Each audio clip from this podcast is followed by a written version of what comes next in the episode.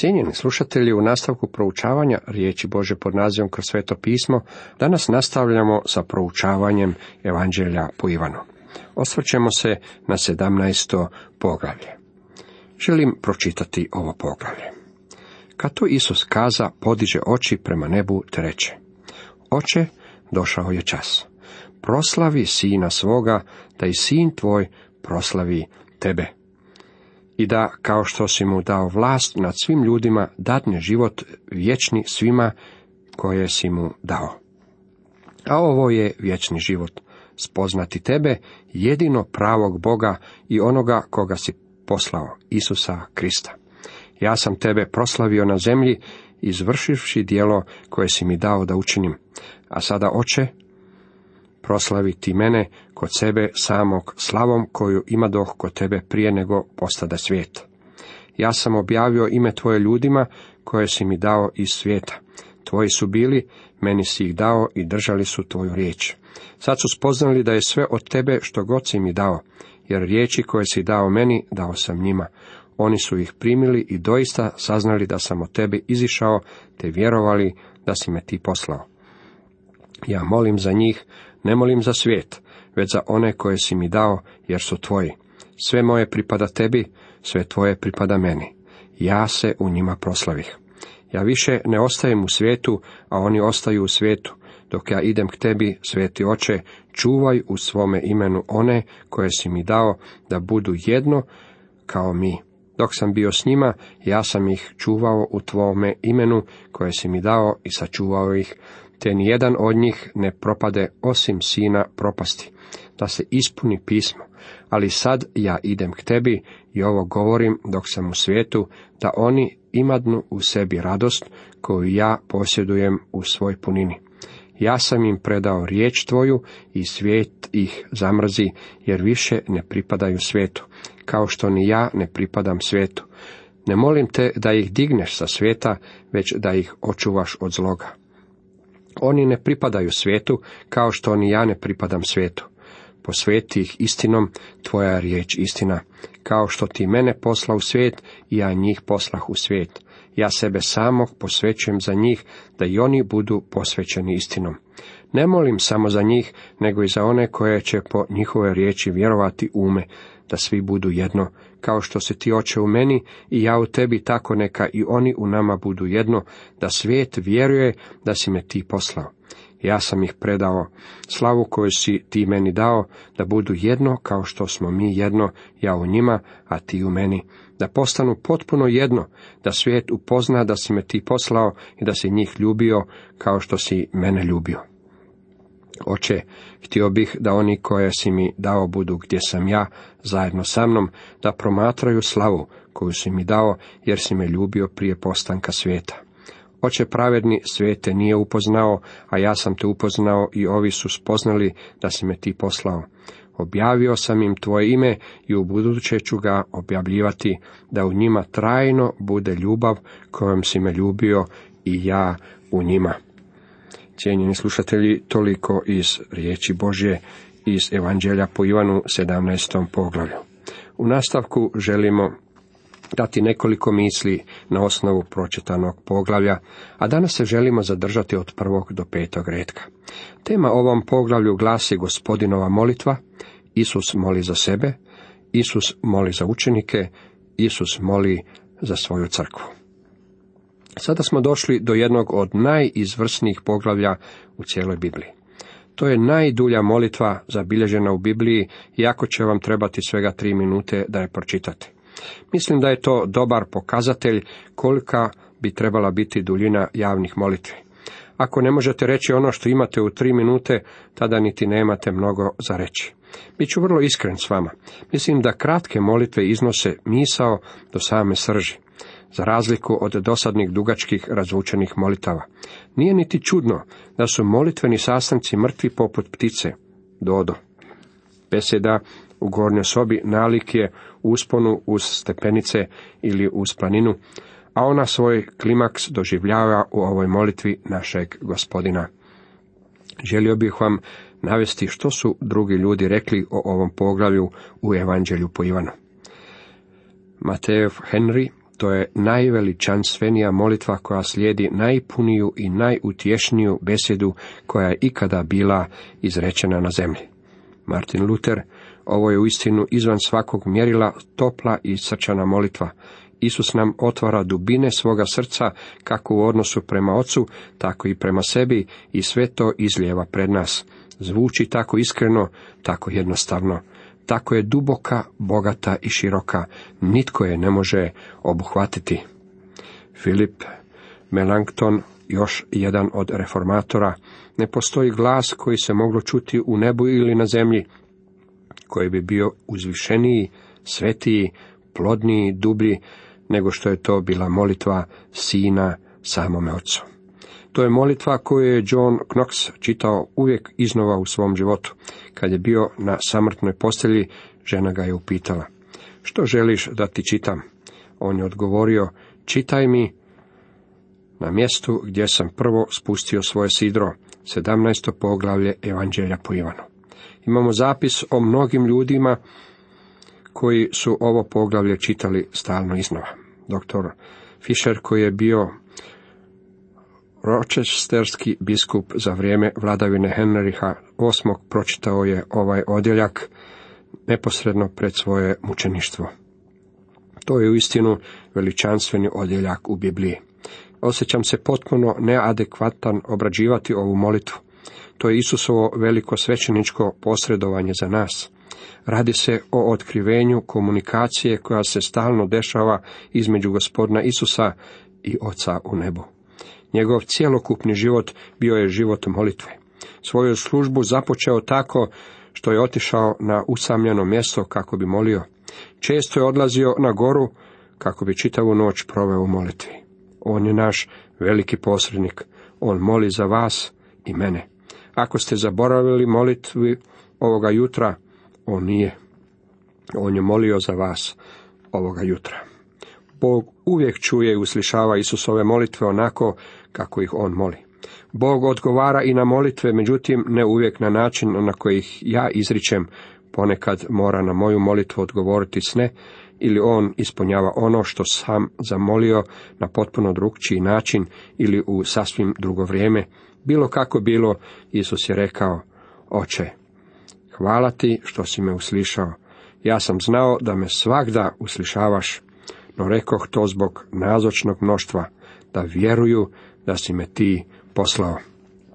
Ivan 11, 41. i 42. redak.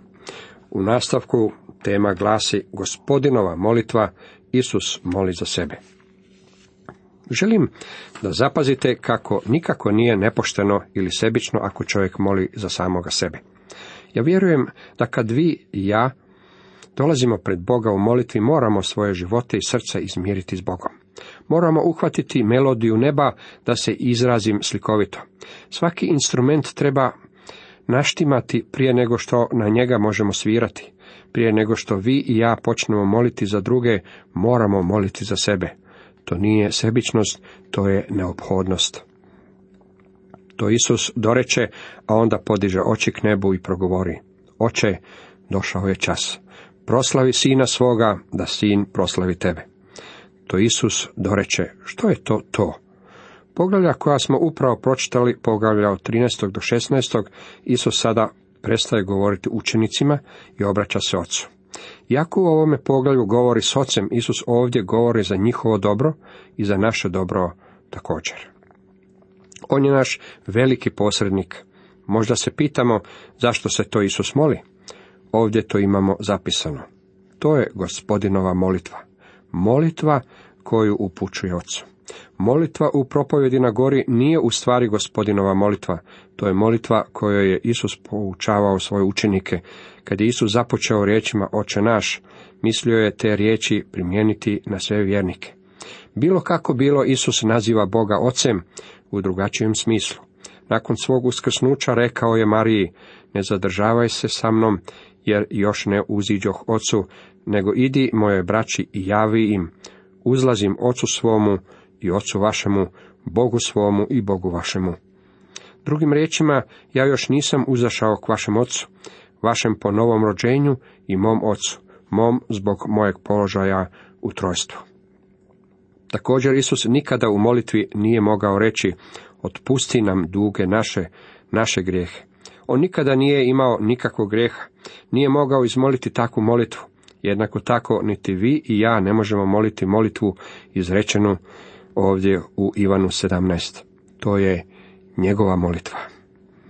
Po svemu sudeći naš je gospodin izmolio ovu molitvu dok je bio sam. Zapisano je da je on podigao oči k nebu i progovorio, što znači da su Isusove oči bile otvorene. Naravno, mi možemo moliti bez da saginjemo glave i zatvaramo oči. Možemo moliti dok hodamo, radimo ili dok vozimo automobil. Zapazite kako počinje Isusova molitva. Oče, došao je čas. Koji čas? Čas koji je bio određen još u vječnosti. Dok je Isus govorio, sat je otkucavao čas koji je bio određen u vječnosti, jer je on bio Bože janje zaklano prije početka svijeta. Sve je bilo uređeno još onda, a sada došao je čas. Sjetimo se kako je Isusu dok je započinjao svoju službu na svadbi u Kani Galileskoj. Njegova majka rekla, vina nemaju. Njegov odgovor Mariji bio je, ženo, što ja imam s tobom? Još nije došao moj čas. Ivan 2. Sada je čas došao. Čas kada će Isus moliti za vaše i moje grijeh. To je čas u kojem će svako Bože stvorenje vidjeti Božju ljubav prikazanu i izlitu u tome što će Isus uzeti moje i vaše grijehe na sebe i umreti zamjenskom, otkupnom smrću za vas i za mene. I neću na tome završiti. Proces se nastavlja do uskrsnuća. Došao je čas proslavi sina svoga da sin proslavi tebe. Kristova smrt će pokazati da Bog nije okrutni oholica kakvim ga liberalni teolozi pokazuju na temelju staroga zavjeta, već da je on otac koji ljubi i koji je tako ljubio svijet da je dao svog jedinog sina da umre za taj svijet. Nakon toga će sin biti uskrsnut od mrtvih, uzaći će natrag u nebo i bit će mu dano ime koje je iznad svakog drugog imena, kako bi se Isusovom imenu poklonilo svako koljeno. Proslavi sina svoga, da sin proslavi tebe. Kakvo bogatstvo značenja nalazimo ovdje. I da vlašću koju si mu dao nad svakim tijelom dade život vječni svima koje si mu dao. To je zapanjujuća izjava. On ima moć nad svakim tijelom. On može ovaj svemir i svakog pojedinca u njemu natjerati da mu se pokloni. Sve nas može podložiti sebi i od svih nas načiniti svoje robove. Jako je to posljednja stvar koju bi Bog želio učiniti. On ima moć nad svakim tijelom. Crkva je Boži poklon iz ljubavi Isusu Kristu. Tako on daje vječni život onima koje si mu dao. To nam nameće pitanje između Božeg izabranja i čovjekove slobodne volje, u koje ja neću ulaziti tako duboko. Postoje ekstremni kalvinisti i ekstremni arminijanci, a istina vjerojatno leži negdje između te dvije skupine. Kad bi mi Bog na neki način pokazao koji su to oni koji su izabrani, ja bih evanđelje dao samo njima, međutim Bog to ne čini. On je rekao da tko god želi, taj može doći. To je otvorena i zakonita ponuda svakom čovjeku. Nemate nikakve isprike ako ne želite doći k Isusu. Odbijanje ponude koju vam je Bog iznao bit će vaša osuda. Treći redak a ovo je život vječni, da upoznaju tebe jedinoga istinskog Boga i koga si poslao, Isusa Krista. Izbacuje li Bože izabranje neke ljude? Ne. Vječni život je upoznati jedinog istinitog Boga i Isusa Krista kojeg je On poslao. Imate li želju upoznati istinskog Boga i Isusa Krista? Ako imate, tada niste isključeni morate biti jedan od izabranih. On daje vječni život onima koji su čuli poziv i odgovorili duboko u svojim srcima. Oni su svojom slobodnom voljom došli Kristu. Da upoznaju tebe. Ne radi se o količini znanja, već o vrsti znanja i to je ono što je važno. Radi se o tome koga poznajete. Poznajete li Isusa Krista? Jednako tako ne radi se o količini vjere, već o vrsti vjere koja je važna. Postoji pjesma nad kojom postoji naslov Vjeruj samo. Vjeruj samo u što? Vjeruj samo u jedinoga, u Isusa Krista. Ponovno želim navesti Sperđenove riječi. Ne spašavate tvoja radost u Kristu. To je Krist. Nije to niti vaša vjera u Krista, iako je to sredstvo. To je Kristova krv i zasluga. Krist je onaj koji nas spašava. Čovjek lako može vjerovati u pogrešnu stvar. Predmet vjere je ono što je od presudnog značaja. A ovo je život vječni, da upoznaju tebe, jedinoga istinskog Boga i koga si poslao, Isusa Krista. Vjera dolazi od slušanja Bože riječi. Što nam Božja riječ govori? Evanđelje je poruka da je Isus umro za naše grijehe, da je bio pokopan i da je uskrsnuo. To su činjenice. Naše poznavanje činjenica i naša reakcija na činjenice je vjera. Vjera je pouzdavanje u Krista kao u našeg jedinog spasitelja. Vječni život je upoznati Boga i upoznati Isusa Krista. Isus je njegovo ime kao spasitelja, a Krist je njegova titula Mesija, kralj Izrela. Upoznati njega znači rasti u milosti i spoznaji Krista. Kad napredujemo u spoznaji gospodina Isusa Krista, stižemo do mjesta kad smo sigurni. Svaki čovjek bez sigurnosti spasenja je ili nespašen ili je samo maleno dijete u Kristu. Takvi ljudi trebaju doći do mjesta kad znaju da su spašeni. Vječni život je upoznati jedinog istinskog Boga i upoznati gospodina Isa Krista. To je razlog zbog kojeg je vrlo važno proučavanje Bože riječi. Mnogi ljudi stoje samo na rubu stvari i nikada nisu sigurni jesu li spašeni ili nisu. Ja tebe proslavih na zemlji, dovršivši dijelo koje si mi dao izvršiti. Gospodin Isus je predavao svoje posljednje izvješće Otcu. Još nije bio umro na križu, međutim, što se Boga tiče, Isus govori o stvarima koje nisu kao što jesu. Buduće vrijeme je za Boga jednako točno kao i prošlo vrijeme. Naš gospodin Isus išao je na križ kako bi ondje umro, a nakon toga će uskrsnuti od mrtvih. Na križu je rekao, dovršeno je. Ivan 19.30. To znači da je naše otkupljenje bilo dovršeno. Isus je učinio sve što je bilo neophodno. Na tom mjestu i za tu temu možemo staviti točku. Mi ne možemo dodati ništa njegovom dovršenom dijelu. Stoga evanđelje spasenja nije nešto što Bog od vas traži da učinite, već je to ono što vam Bog govori da je On već učinio za vas. Spašava vas vaš odgovor ili vaša reakcija na tu poruku. Peti redak. A sada ti oče, proslavi mene kod sebe onom slavom koju ima doh kod tebe prije nego li je svijeta bilo. U Filipljanima drugom poglavlju govori se o Isusu kako je sam sebe robio.